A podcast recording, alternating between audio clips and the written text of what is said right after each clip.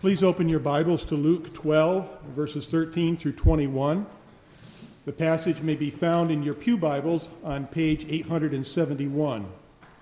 I will be reading from the English Standard Version, which is the translation that Pastor Wes Holland will be preaching from. Hear what the Spirit is saying to the church. Someone in the crowd said to him, Teacher, tell my brother to divide the inheritance with me. But he said to him, Man, who made me a judge or arbitrator over you? And he said to them, Take care and be on your guard against all covetousness, for one's life does not consist in the abundance of his possessions. And he told them a parable, saying, The land of a rich man produced plentifully. And he thought to himself, What shall I do? For I have nowhere to store my crops. And he said, I will do this. I will tear down my barns and build bigger, larger ones. And there I will store all my grain and my goods. And I will say to my soul, Soul, you have ample goods laid up for many years. Relax, eat, drink, be merry. But God said to him, Fool, this night your soul is required of you. And the things you have prepared, whose will they be? So is the one who lays up treasure for himself and is not rich toward God. May God bless to our understanding this reading from His holy word.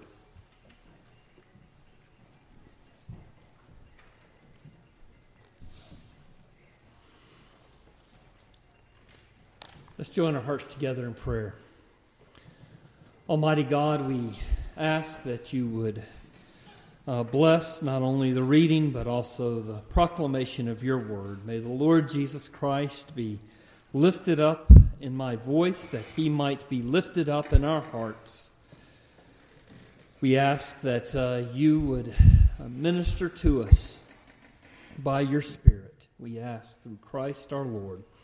Amen. On Thursday afternoon, I was driving down State Road 60. I'm sorry, I was driving from State Road 60 down uh, down Kings uh, Avenue or Kings Road uh, toward Lumsden, and I look to my right, and there's this uh, this great building that's being built, uh, where there was used to be the driving range and the putt putt golf. I noticed that they have built uh, two elevators that are three or four stories tall. And I was also able to tell that they had framed out the rooms and uh, it was easy to see then that this was going to be a very large uh, storage unit business. And so I went on down, and I can't remember why, but uh, I had some business on uh, Lumsden heading towards 75, so I turned right on to uh, Lumsden, heading and. Um, right past the Dunkin' Donuts, I looked, and there's another storage unit that has been built already, and a lot of units included in it. Um, that just got me curious. Uh, how many storage units do we have here in the Brandon area? And so I Googled it. We have 20 businesses of storage units here in our area and I Googled some of the prices. Uh, a five by five storage unit, that's not very big, like this, you know, not very big at all, is $32 a month. A 10 by 10 storage unit is $99 a month. A 20 by 20 storage unit is $326 a month. And the website said that these were their sell prices. You know, we, we Americans have a lot of stuff, apparently more than we have room uh, to keep it all. And these storage units reminded me of the, the rich fool here in our passage because he had so much that he had to tear down his old barns and build bigger ones to store it all. You're going to remember, uh, if you were here last week or tuned in last week, that uh, the occasion for this parable was a man who interrupted Jesus in the middle of his sermon. He wanted to have Jesus settle an inheritance dispute with his brother. Jesus was preaching about eternity. He was telling the people to make sure that they were careful listeners to God's word. But this man was so completely engrossed in his materialistic desires that he wasn't listening to what Jesus had to say. And so Jesus sternly warned him in verse 15, saying, Take care and be on your guard against all covetousness, for one's life does not consist in the abundance of his possessions. We looked almost exclusively at the first half of verse 15. Take care and be on your guard against all covetousness. Uh, we looked at that last week and we unpacked the meaning of covetousness in relation to the 10th commandment. This week, we're going to look at the second half of verse 15 as it serves as the basis for the parable of the rich fool, and then we'll go on to look at the parable of the rich fool. So, in the last half of verse 15, Jesus says, One's life does not consist in the abundance of his possessions. It's easy for Jesus to say that. It's easy for us to give an amen to that. But it's very difficult lesson to learn. You know, we experience this life through our senses. You know, we see, we hear, we, we touch, we smell, we taste. But we cannot see God. We cannot touch God. We cannot smell God or taste God.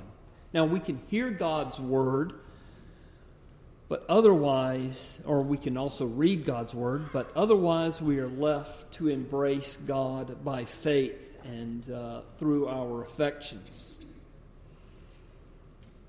We can, however, we can see our wealth we can see our possessions.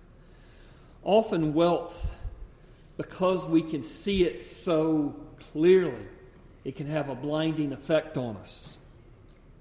It's easy to fall prey to thinking that our life really does consist of our possessions, that our life really is worth more when we have more wealth. You know, the world around us, that's the way the world thinks. In fact, this next Sunday on the Super Bowl commercials, uh, the commercials are going to be urging us to think that way, to think about the new truck, to think about the new possession, to think about banking with this bank or that bank, to store your wealth so that it will grow and grow and grow even more. And of course, our sinful heart cries out along with the commercials, along with the world. And our, our hearts say, I want, I want, I want, I want more. And so it's a hard lesson to learn that our life um, does not consist of our possessions. Having more does not add anything to our lives. Even if we had all the things that we could possibly want out of life, we would not have any more of life itself. And you know, we're not going to be driving a U-Haul in through the, the pearly gates of heaven, right? Instead, uh, instead of adding to the quality of our lives, our wealth or our possessions generally add grief to our lives. Or we could say our wealth and our possessions can subtract from the quality of our lives. J.C. Ryle says the more acres a man has, the more cares. The more his money increases, the more of his time is generally consumed and eaten up in thinking about it. And more to the point, wealth and possessions can easily distract us from seeking after God. I want you to look ahead a few verses in Luke chapter 12, verse 34. Jesus says, Where your treasure is, there will your heart be also. So if your, your heart is on your possessions, on your wealth, wealth um, then um, I'm sorry, if, if, if your attention is on your treasure and your wealth, your possessions, uh, there your heart will be also. In Matthew 6, verse 24, Jesus says, No one can serve two masters. For either he will hate the one and love the other, or he will be devoted to the one and despise the other. You cannot serve both. How does it go? God and money.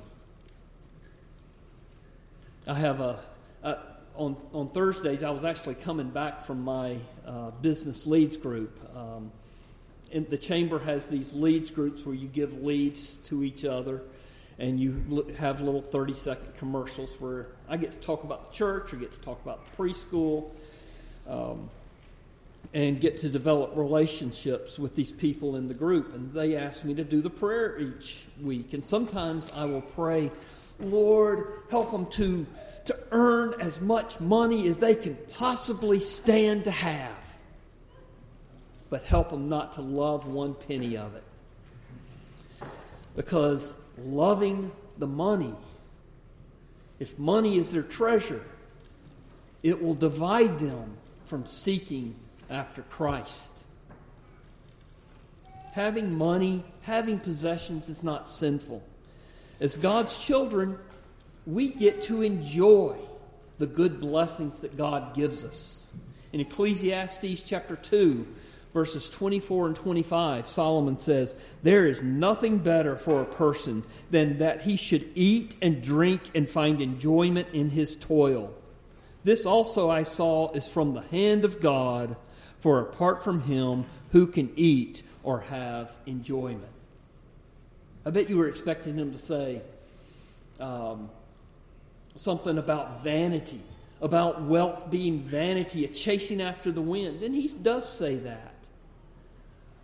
But he says, a chasing after wealth without giving God thanks, chasing after um, possessions to the um, detriment of your seeking after God. That indeed is a chasing after the wind. It's empty. And that's what Jesus is warning uh, us about here in this passage. But Solomon says it's okay to enjoy the things God gives you. Just don't let it rule your life. It's possible to enjoy the significance and the satisfaction and the happiness that life gives us. Uh, we just sang about it. Thank you, Dale. Uh, I didn't know that you had planned that. Uh, we are free to pursue uh, the things that God has given us as good gifts from God. Life is to be enjoyed. But sadly, instead of enjoying life, we allow ourselves to be mastered by it. Covetous desires rise up and compete for our attention. Instead of looking to God and thanking Him for His blessings, here in this life. We seek after the blessings of this life as the source of our blessing, the source of our happiness. Our wealth and our possessions can easily become the God in whom we trust. Seeking to find our satisfaction and significance in created things is a rejection of our created purpose we are called to glorify and enjoy God.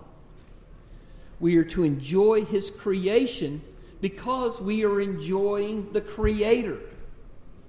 But seek after wealth to seek after possessions as the means to our satisfaction, as the way to try and be happy, well, that is to be an idolater.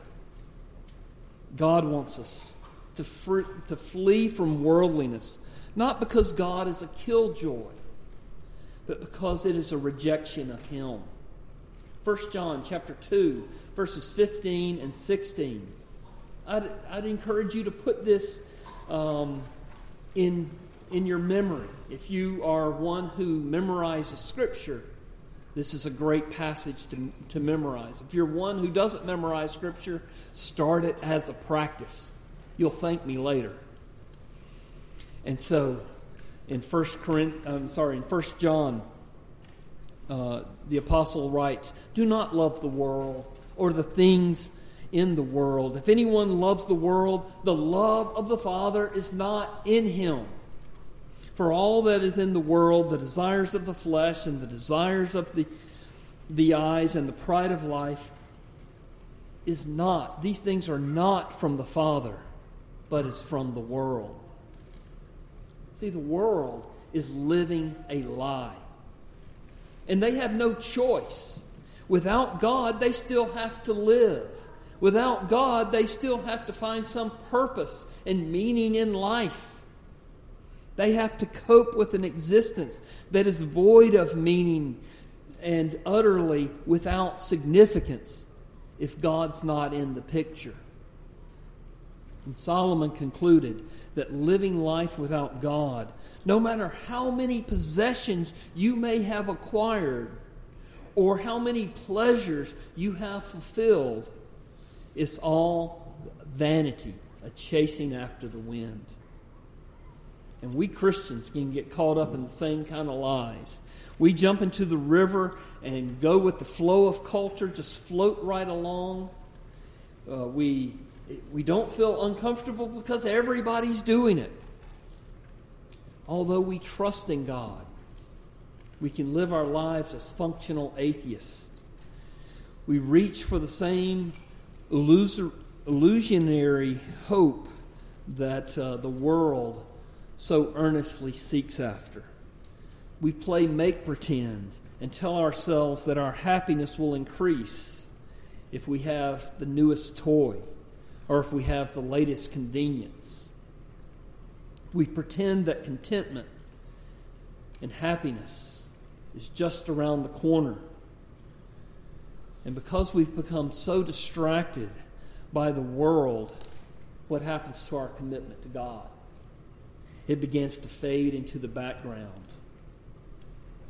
We can't find, we're, we're so committed to this little toy, that little distraction, this little thing that's going on, and we can't find time to read our Bibles.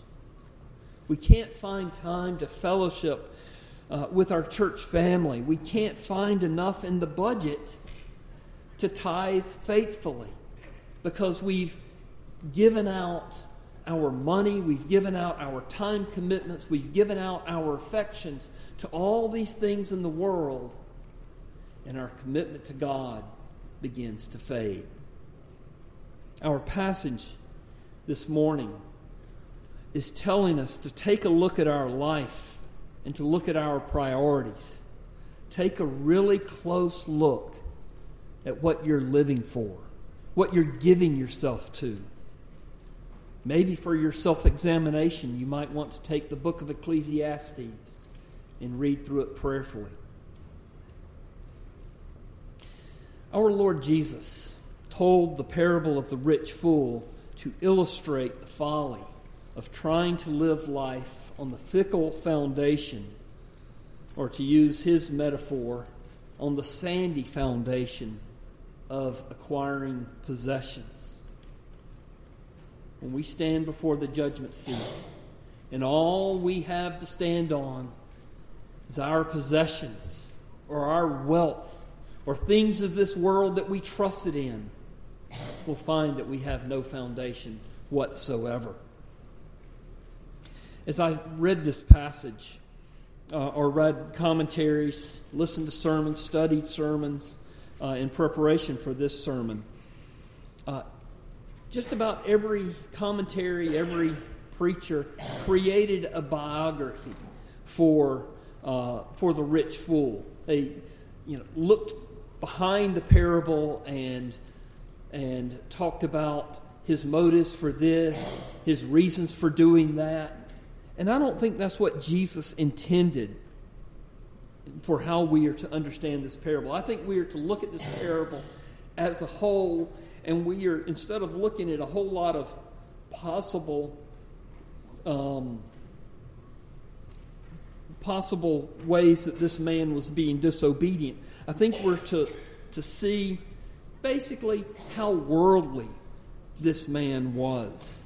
Verses 16 through 19. And Jesus told them a parable, saying, The land of a rich man produced plentifully, and he thought to himself, what shall I do? For I have nowhere to store my crops.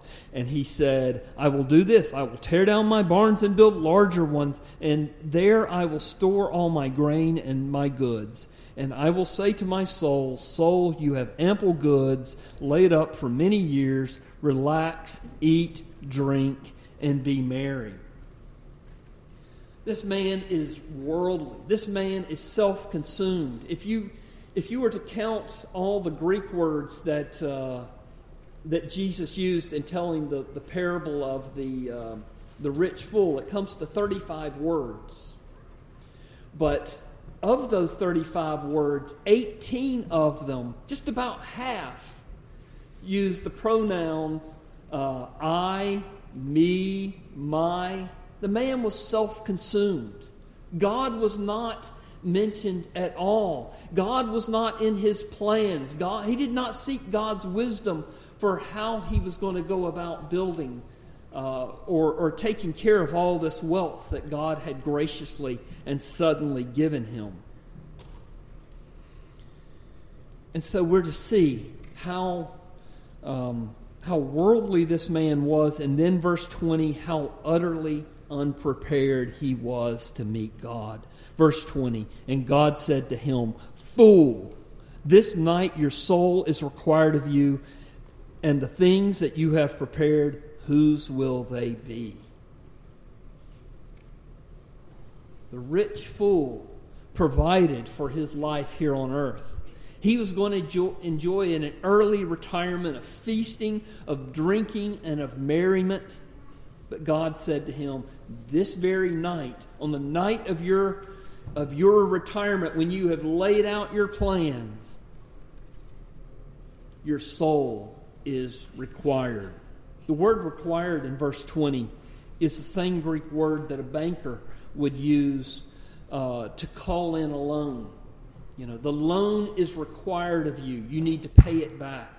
In other words, God is telling the man that his loan is now due, his mortal existence has now ended and he must answer to God for the way he lived his life. He must answer to God for the priorities that he kept. Your life is not your own. Your life belongs to God. My life belongs to God. My wife's life belongs to God. My children, your children, our lives belong to God. He is the creator. Therefore, your plans, your purposes, your desires, they belong to God as well. And your possessions belong to God. This man was a fool, God says, because he did not acknowledge God's ownership over his life. Our God is a sovereign, the sovereign king over the entire universe. Everything belongs to Him. He is worthy to sit on the, the, the throne of all creation. Thank you again, Dale, for, uh, for that hymn right before the sermon. Uh, he is worthy to sit on the throne of your life. He is your creator. He is your master. He is your Lord. He is your king. And he will be your judge. And so the question before us is What's most important to you? Where's your priority? Possessions or God? You know, it's a pretty easy choice, right? It should be tilted heavily, exclusively in God's favor. And then you will be able to enjoy the possessions as God intended you to enjoy them. But covetousness, it yells in our soul. And the false trinity of me, myself, and I, it, it wants to be fed. It wants to find joy and satisfaction in the immediate, in the here and now. It desires things that we can see, that we can feel, that we can touch, that and taste and smell. And so it tries to push God off to the side because, as Jesus says, you cannot serve both God and money. Jesus ends the parable of the fool with the grim reality that all that, all that we've accumulated, all that we've accomplished, it all remains behind when we die. Verses, listen to verse uh, 20 again. But God said to him, Fool, this life or this night your soul is required of you, and the things that you have prepared, whose will they be? Psalm 49:10 says, "For he sees that even the wise die, the fool and the stupid alike must perish and leave their wealth to others." How do we avoid this foolish end? Well, verse 21 so is the one who lays up treasure for himself and is not rich toward God. We're to be rich toward God. Well, how can we be rich toward God? Well, the Apostle Paul in 1 Timothy chapter 6 provides us an answer. Verses 17 through 20, the Apostle Paul says, As for the rich in this present age, charge them not to be haughty or to set their hopes on, on the uncertainty of riches, but on God, who richly provides us with everything to enjoy. See that? Just like Solomon riches, wealth, they're not evil in and of themselves. God says He gives us these things for us to enjoy. And so he goes on. Uh, they are to do good, to be rich in good works, to be generous and ready to share, thus storing up treasure for themselves as a good foundation for the future so that they may take hold of that which is truly life. Now, in a practical sense, we could spend an entire sermon looking at how to um, how to to build up a, treasure for the future, how to build up heavenly treasure, how to be rich towards God here in this verse. But there's a foundational piece that Paul is assuming here and that he talks about in other places. And of course, that foundational piece is our Lord Jesus Christ. When we trust in the Lord Jesus Christ, we are united to him. And that entitles to all that belongs to Christ because of our union with him. Colossians 1, verse 27 says that the riches of God's glory is Christ in you, the hope of glory. 2 Corinthians chapter 8 verse 9 Paul says, "For you know that the grace of our Lord Jesus Christ, that though he was rich, yet for your sake became poor, so that by his poverty you might become rich." In the death and resurrection of our Lord Jesus Christ, we have been given God's riches. We have the riches of God's redemption through the blood of Christ, Ephesians 1 7. This means that we have the incomparable grace of having our sins forgiven. All your possessions versus having your sins forgiven. It's not even a contest. Our Lord Jesus gave Himself to that awful cross suffered and bled and died there in order that we might have the grace of having our sins forgiven. We have the riches of future hope in Christ that helps us to say no to the world, to say no to our covetous desires, because we know that we have treasure in heaven. We have the riches of God's kindness as well as the riches of God's full assurance in Christ. Neither death nor life, neither angels nor demons, neither height nor depth, width or breadth, nothing under all creation is able to separate us from the love of God which is in Christ Jesus our Lord. Everything we need for life we have because of Christ. If He did not spare His own Son, but gave Him up for us all, how will He not also, along with Him, graciously give us all things? We have everything we need for godliness in our Lord Jesus Christ. We can cry out with the Apostle Paul, My God will supply every need of yours according to his riches in glory in Christ Jesus. I want to conclude by uh, giving a little example. I may have done it before in years past. Um, an example I read, I think it was in John MacArthur some years ago, about the difference or what it means to have the riches of Christ. Um, and he had a little, little uh, comic illustration drawn out in one of his books, and I guess I'm visually oriented, so it's always stuck with me.